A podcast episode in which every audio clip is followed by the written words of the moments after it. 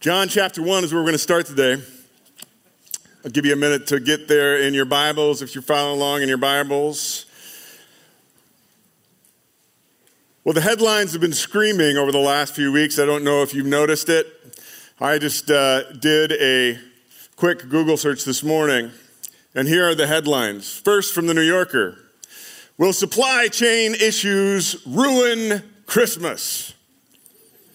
Bloomberg, supply chain nightmares threaten to ruin Christmas. Bloomberg again, supply chain shortages at historic levels. Will they ruin Christmas? NPR, the race is on to save Christmas. Spectre World, is the supply chain stealing Christmas? May I suggest that we use this opportunity of supply chain woes to let the commercialized Christmas of gifts and glitz go ahead and be ruined. That we might find in Christmas this year treasure of real value. Let's pray. God, I just pray in these uh, few moments that you would open our hearts, open our ears, open our minds, that we may hear what you have to say, that we might receive it and that it might change us to be more like you. In the name of the Christ, amen. Remember when you were a kid making a fort or a tent out of blankets and pillows? Remember anybody who all did that? At least, yeah. I mean, everybody does that.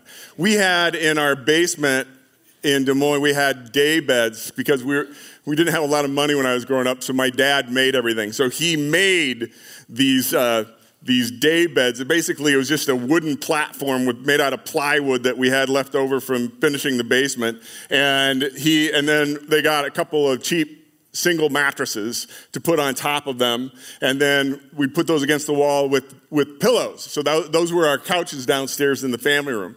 And so we'd pull the day beds because they were really light out in the middle of the room, and we'd get blankets from the closet upstairs, and we'd pull the blankets over with a gap between the two day beds, and then we'd get underneath there with pillows. And remember what, as a kid, how much fun that was? Just to get in there. And then you felt like you were hiding. You felt like it was your secret place. And you'd go in there and you have your books and maybe you'd have your secret treasures that you would go in there. And it's funny because it didn't take much, did it? To just for it to be all of a sudden something exciting and new. John chapter 1, I love this is one of my favorite passages of scripture. You know, most of the gospel writers, so Matthew, Mark, and Luke, were all really sort of factual in their telling of the Jesus story, but John, John is artistic and John is thematic. And so instead of trying to tell the story in chronological bits, he starts with this beautiful, beautiful theme. In the beginning was the Word, notice the capital W, the Word, the Logos the eternal word. He's, he's a metaphor for Jesus, the living word. In the beginning was the word, and the word was with God, and the word was God. He was with God in the beginning. Through him, all things were made, and without him, nothing was made that has been made. In him was life, and that life was light. Word, life, light. He came, there was a man sent from God whose name was John, and he came as a witness to testify concerning that light, so that through him all might believe. He himself was not the light, he only came to be a witness of the light. The true light that gives light to everyone was coming into the world. He was in the world, and though the world was made through him, the world did not recognize him. Isn't that interesting? The Creator comes into this dark world as light and didn't even get recognized. He came to that which was his own, but his own did not receive him. Yet to all who did receive him, to those who believed in his name, he gave the right to become children of God. Children not born of natural descent, nor of human decision, nor a husband's will, but born of God. The Word became flesh and made his dwelling among us.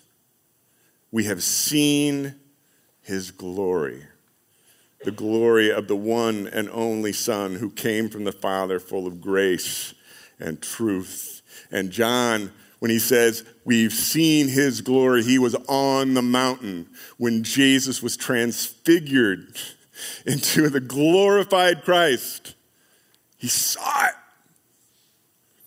The Word became flesh and made his dwelling among us. Now, here's what's really interesting because that word dwelling is the Greek word skenoo.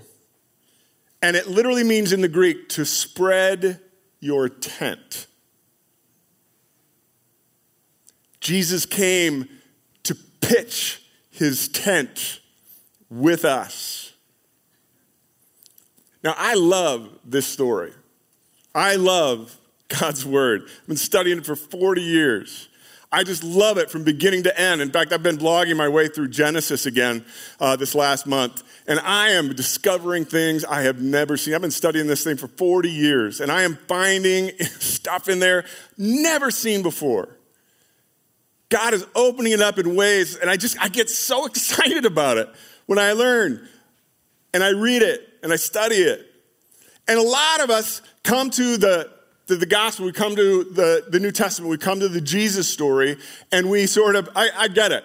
It's really easy to kind of go, well, I love Jesus' teachings and I love the New Testament because it's really easy. But the Old Testament, man, can't, can't handle it. It's weird, violent, uh, you know, I don't get it. It's mysterious. I just, I, let me tell you, this is a story from Genesis to Revelation. And if you're really going to appreciate the fullness of who Jesus is, if you're really going to appreciate the fullness of where the story is taking us, you have to understand the fullness of where it came from. So, today I want to I, I want to quickly hit on a couple things. Genesis through Deuteronomy, the first five books of the Bible, they're called the books of Moses, or the Pentateuch, is what they call it in, uh, in seminary. The first five books. And it, what it does is it tells the beginning of the story. One of the things that I love about God is that when He creates things, He creates things in layers. So the fact that He creates things that have meaning in and of themselves. I love that God is to be praised and worshiped. We're going to end up there today. In Revelation, what is it? It's the, the praising and the worship of God, of Christ, as he's glorified and exalted. But at the very beginning of creation, you know, it says in scripture that even the rocks cry out. And what we know about creation from, from science and from what physicists tells us is that all matter resonates. It makes noise. And in fact, the universe has its own frequency. The universe itself is constantly making noise at like 432 megahertz. In other words, when the Bible says, hey, Jesus, Jesus said, hey, even if these people don't praise me, the rocks will cry out. Guess what? The rocks are crying out continually. He made the universe to make noise. God is constantly being praised by everything that He's made. Love it. It's a layer of all that what the story is about. So from in Genesis, here's where we go. We've got this one man, Abraham. And Abraham believed God and God's promise. God said, Abraham, I'm going to make through you, you're going to have descendants like the stars in the sky and the sand on the sea, seashore. And through you is going to be a mighty nation. And through it, all nations, all peoples will be blessed. And Abraham believed. And God said it was credited to him as righteousness. And in fact, Abraham is the forerunner of everything that God is doing through Christ. Go to Romans chapter 4. Read chapter 4 of Romans because Paul basically says Abraham believed God. He had faith, and that faith turned into God's crediting him with righteousness. The same way that we believe by grace we are saved through faith. It's not of ourselves, not by works, lest anyone should boast. Abraham is the forerunner of that from the very beginning. It wasn't about what we do, it was about what God does when we have our faith and our trust in Him. So here's this one man, to be descendants. So one man becomes a family, and that family then becomes 12 tribes, and those 12 tribes get enslaved in Egypt and become a people while in Egypt, they just expand, and now there's this huge people group. And then they leave Egypt, they're delivered by God in the book of Exodus, and they become a nation. And God establishes them as a nation from the very promise of Abraham through the books of Exodus, Leviticus, Deuteronomy. We now have the we have this people, this nation has been formed. And what's important to, understand is that this is, a, this is a cool part of the story. And we're part of the same story. Because if you go on to what Paul says in, to, the, to the Romans, he said, Those who accept Christ, to those who believe in him, we are descendants of Abraham. Not necessarily by DNA, but by the Spirit of God. We are Abraham's descendants. He says, Jews, in chapter 2, Jews are not those who were circumcised naturally and physically. True Jews are those who've had their heart circumcised by the living Christ. And so this story is part of our story. Okay, now as we get into the wilderness, God is now establishing this nation. They've left Egypt. They're just a couple million people hanging out.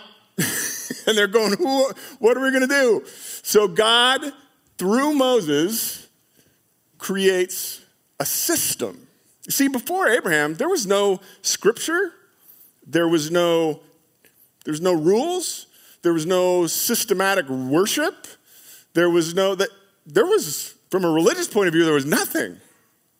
So God comes to Abraham and says, Yeah, you believe me? Yeah, I believe you.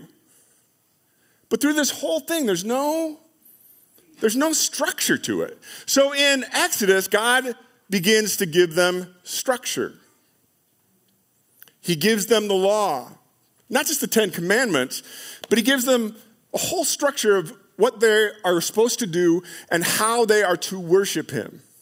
And the cool thing about Moses is that Moses is kind of the one through whom this first wave, this first structure is going to be given. And he tells them in Exodus verses uh, 25 and 26, he says, I want you to make a tabernacle. Now, what's a tabernacle? I always hate that word because it just seems so weird. A tabernacle is a tent. he said, Make me a tent. And he gave instructions for it. And this tent was where God would dwell on earth. So he made this tent and it would sit in the middle of the camp. So we had this nation of people wandering around in the wilderness, and wherever they went and set up camp, they would, they would put up this tent. Now, what was really interesting is this is new. This is like nothing had been seen on earth before. Because what had happened in the ancient religions of those days is that each town would have its own god. And so the god would rest. So this town had this god. And if you left that town and went over here, well, then you left that god and you went to this god. And that's why they had all these, you know, polytheism. There are people all over.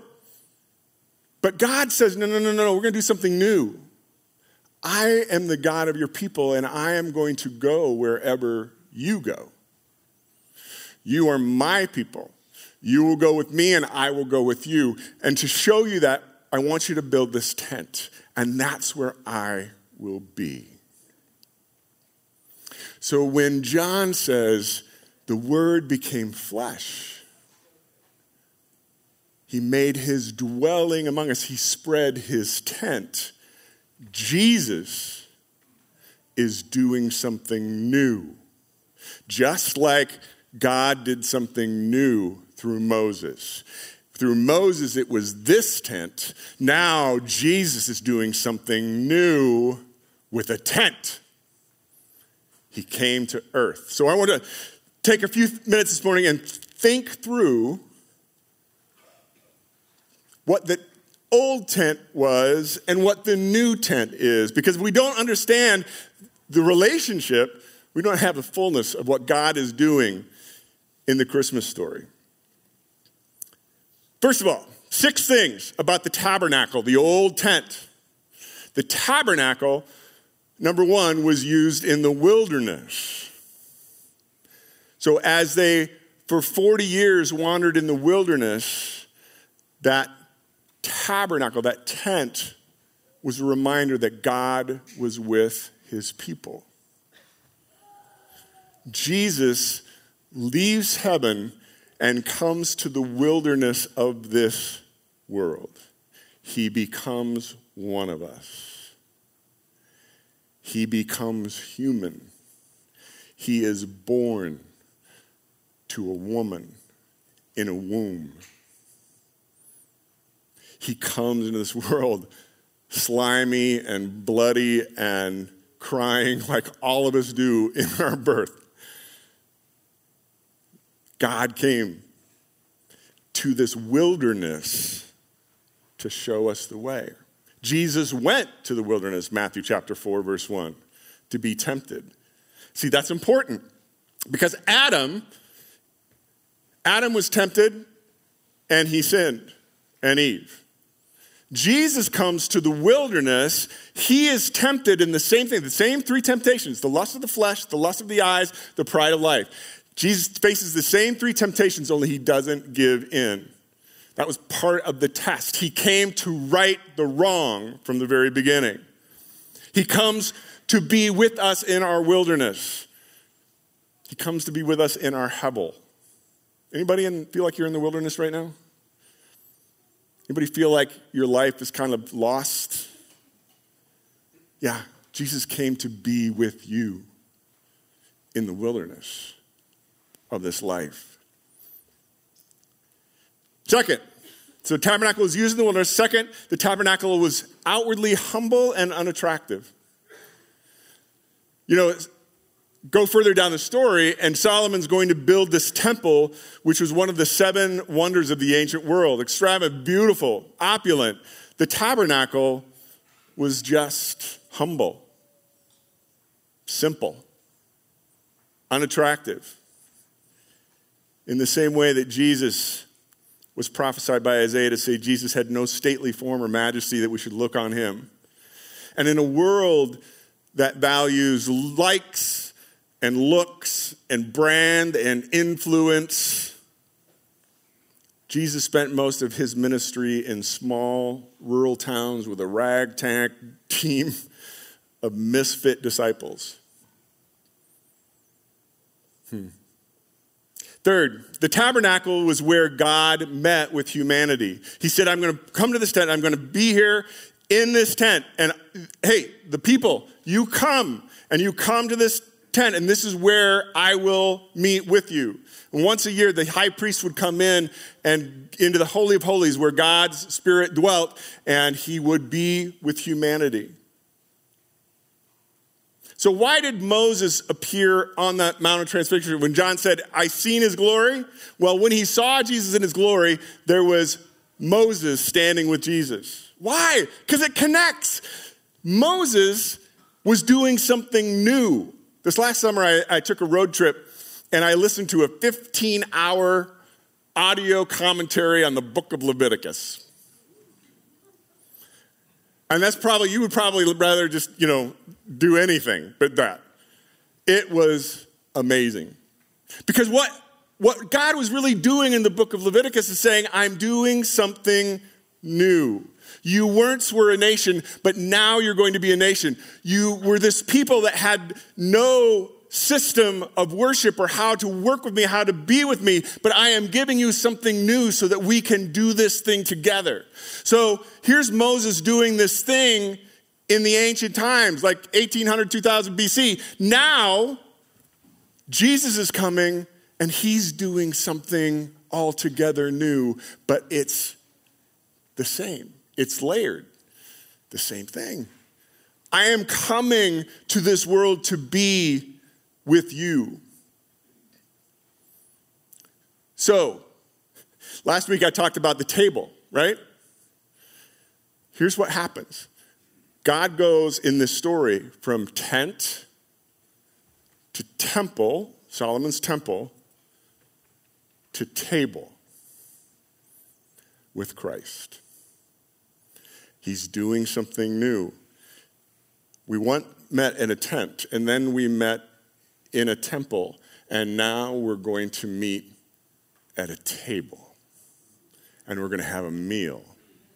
And we're going to break bread, and we're going to pour the wine, and we're going to have a relationship in a covenant at the table as you consume the bread of life and you drink the blood of life through me.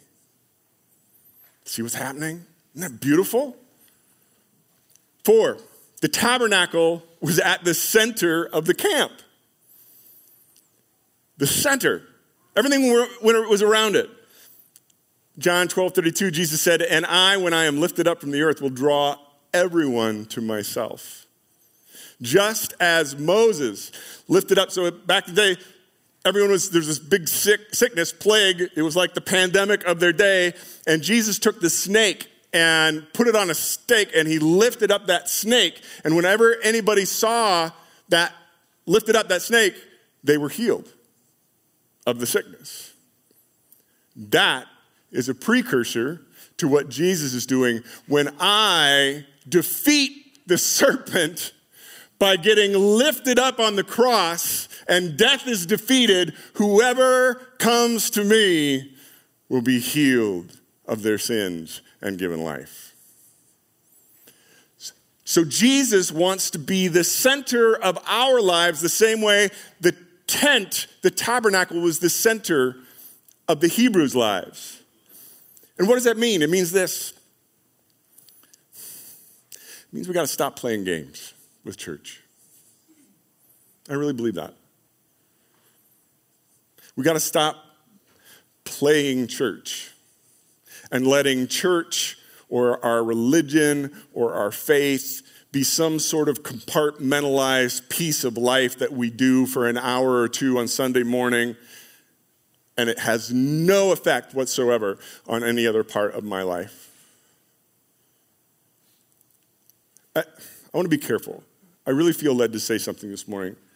I, because I, I am one that I don't, I don't, I, I'm not prophetic. Um, and it's easy to, to make hyperbole and exaggerations. But here's what I believe I believe that we are living in times of trouble. And if you, if you can't see it reading the headlines, I don't know what to tell you. I am seeing things that I never thought I would ever see in my lifetime. Right now in Canada, there are almost 100 churches that have been burned to the ground. Christians who want to meet together to worship in Canada are meeting in secret in woods and forests. And the government is sending helicopters to find them, to arrest them, and put them in prison. We live in strange times. Tens of thousands of Christians have been killed in Nigeria because they're Christians. So I see these things and I just feel like when Jesus said, In this world you will have trouble, I believe that the trouble is here. And I believe that it's only a matter of time before we feel it more acutely ourselves as we're insulated here in our little Christian bubble at Pella. I believe it's coming. And I believe that when it comes, those who have Christ as the center of their lives are the ones that are not going to fall away. Read the headlines. The Statistics show that after COVID, only about 50% of those who go to church have come back.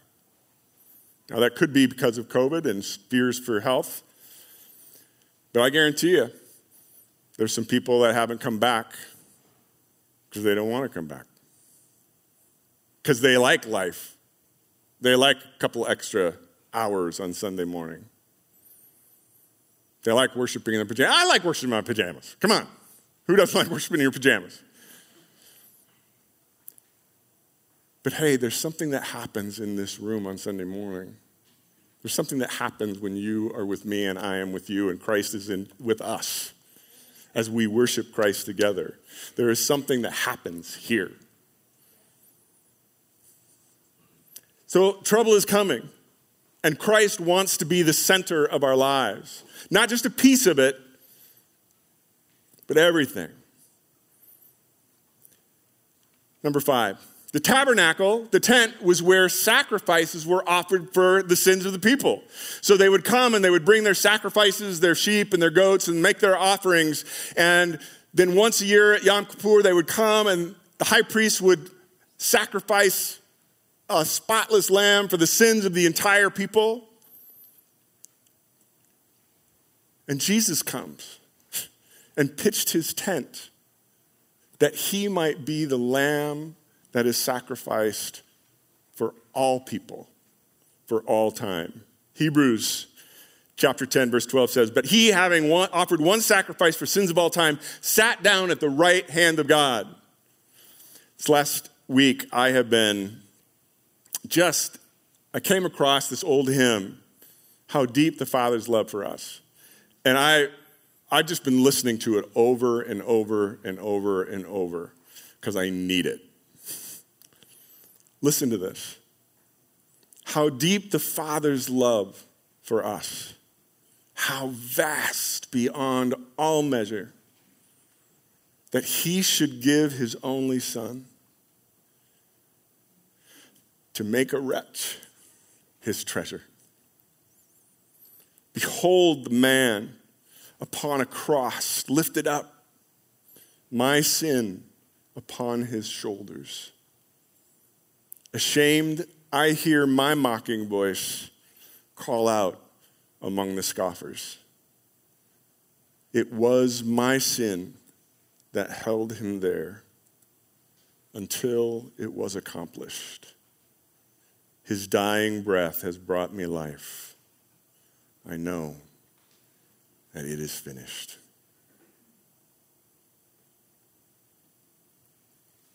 He came to be the sacrifice for your sin and mine. This new tent, this new tabernacle. And finally, number six, the tabernacle was a place of worship. That's where the people came to worship God. Jesus the Lamb of God, is the center of our worship. And the cool thing is that, yes, it doesn't have to be in a specific place because wherever I go, Christ is with me. Thomas fell down when he saw the risen Christ, put his hand in the side, and he touched Jesus' wounds, and he falls down and says, My Lord and my God.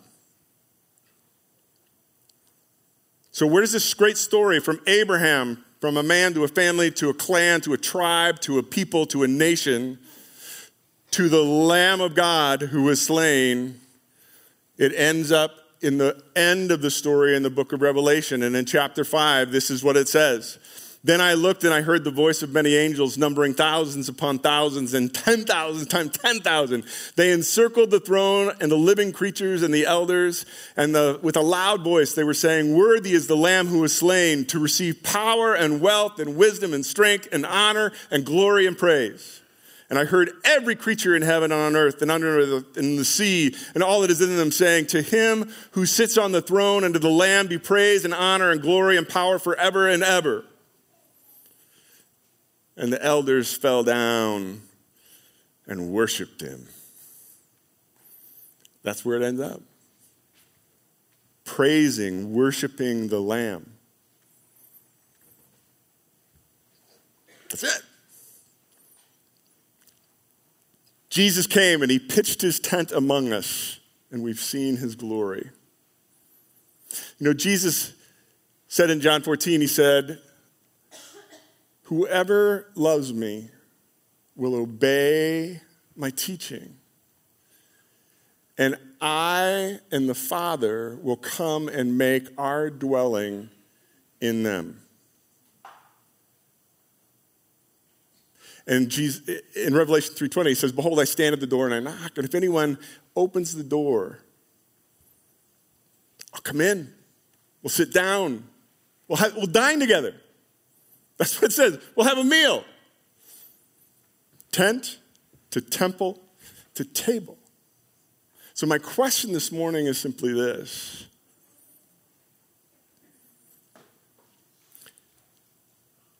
Have you become the tabernacle of Christ?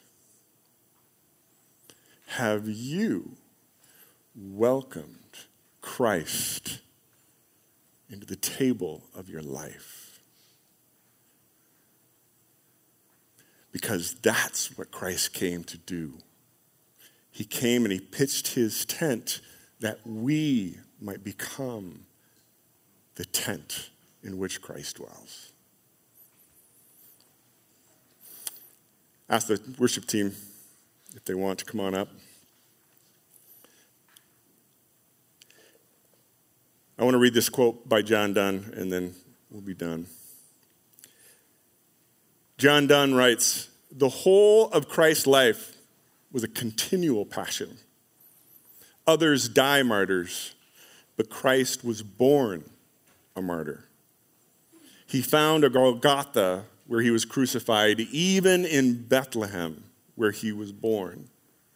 For to his tenderness, then, the straws were almost as sharp as the thorns after.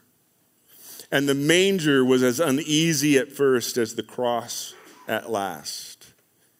His birth and his death were but one continual act, and his Christmas day and his Good Friday are but the evening and the morning of one and the same day. From the creche to the cross is an inseparable line. Christmas only points forward to God to Good Friday and Easter. It can have no meaning apart from that, where the Son of God displayed his glory by his death. So this Advent, here's my encouragement to all of us. Jesus has pitched his tent. And I pray that, like that daybed tent, in this tent that He has pitched for us, let's sneak in this Advent. Let's forget about presents and trappings and commercials and, and let's sneak into the tent and let's sit down with Jesus and ask Jesus to show us something new this year. God, that's the prayer of my heart. Lord, I want less of this world. I want less of the trappings. I want less, yeah, of the stuff that Christmas isn't. Let that all be ruined.